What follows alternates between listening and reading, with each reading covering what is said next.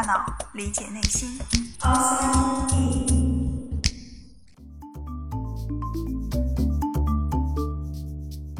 欢迎来到 Outside In，我是冰峰。今天我们来说说眼睛。很多人都会把眼睛比作照相机，的确，它们在功能上非常相似，原理上呢也差不多。毕竟，照相机就是根据我们眼睛的工作原理设计制造的。那么，你知道眼睛内部的构造是怎么样的吗？我们常说的角膜、晶状体、玻璃体、视网膜等等等等，它们都在哪儿？有什么作用呢？今天我们就来上一堂关于眼睛的解剖课。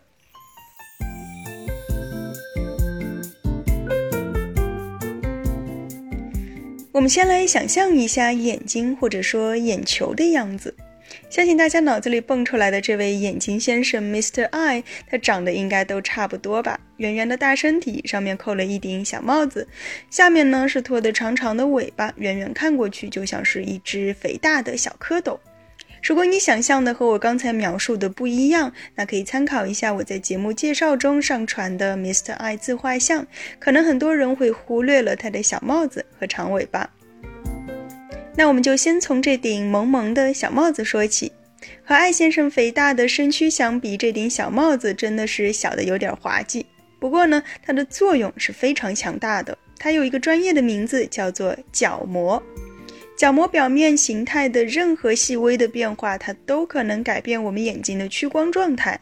那什么是屈光呢？就是光线从一种介质进入到另外一种介质的时候，它会产生折射，光线行走的路径会发生改变。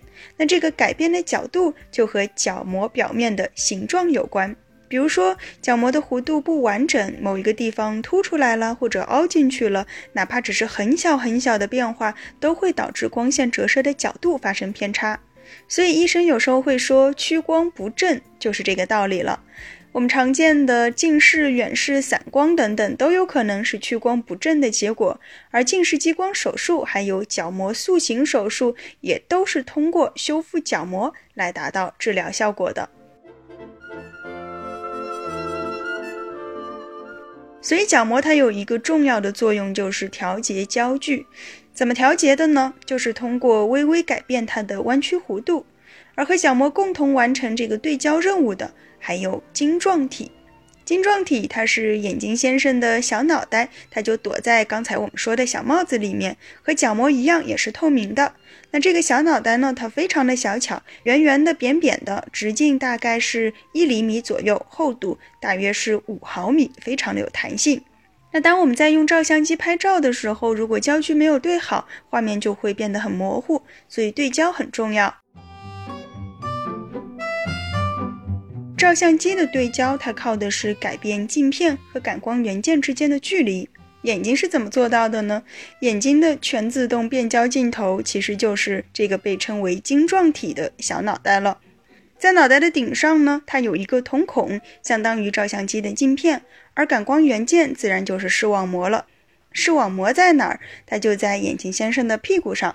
在这个小脑袋和大屁股中间呢，会隔了一个圆圆的身体，那其实就是通过挤压或者拉伸这颗非常富有弹性的小脑袋来改变它头顶到屁股的距离。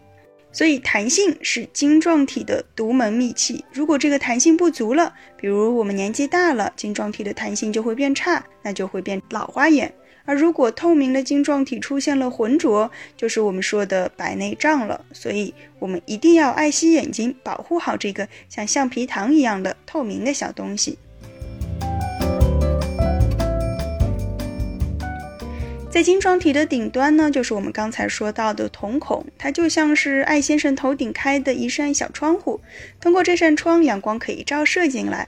那当窗外很亮的时候呢，我们就会把窗帘稍微拉起来一些；而在黑暗中，窗帘就会完全敞开，好让更多的光线透进来。照相机的光圈也就是模拟了我们的瞳孔，而这个窗帘它也有一个名字，叫虹膜。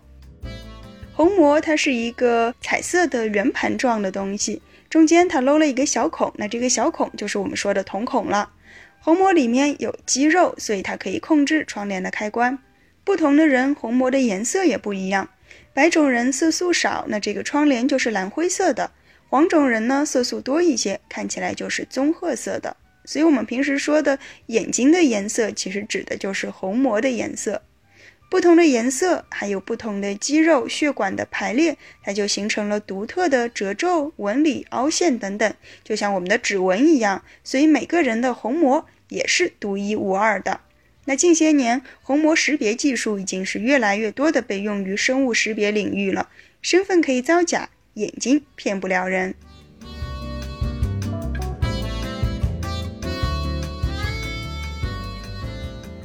除了黑眼珠呢，我们还有眼白。这个眼白又是什么东西呢？它也有名字，叫做巩膜，巩固的巩。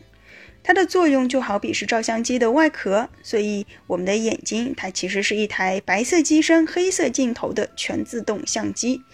嗯，或者更准确的说，它其实也不是黑色镜头，因为虹膜的颜色它不一样，并且在这个镜头上还有每个人独一无二的纹路，所以绝对是私人定制了。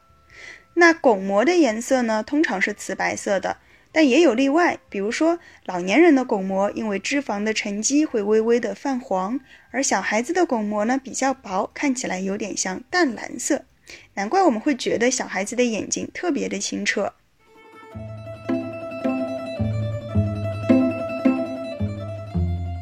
说完了脑袋，我们就要来说这个身体了，就是那个圆圆的、大大的胖身体。那眼睛先生的身体构造呢，其实非常的简单。虽然体积最大，但里面百分之九十九都是水。外面呢，它有一层透明的凝胶物质，所以它有一个很好听的名字，叫做玻璃体。玻璃体主要起的作用就是支撑，它要支撑起底片和镜头之间的这一大块的空间。玻璃体它就像是一个水晶球，如果在这个水晶球里面有了杂质，那就会出现飞蚊症。眼睛前面总会有一个小黑虫在飞来飞去，抓也抓不到，揉眼睛也没有用，因为这个小黑虫其实是在我们的眼睛里面。在玻璃体的底部，那就是视网膜了。视网膜这个名字我们相当熟悉了，但是关于它的很多的功能还有结构的构造，很多人并不是特别了解。那关于视网膜，我们下一期节目再说。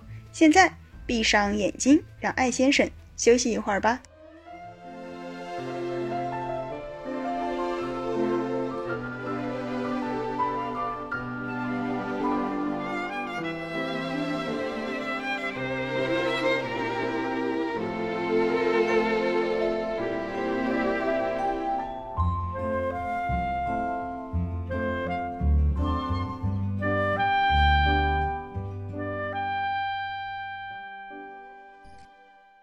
探索大脑，理解内心。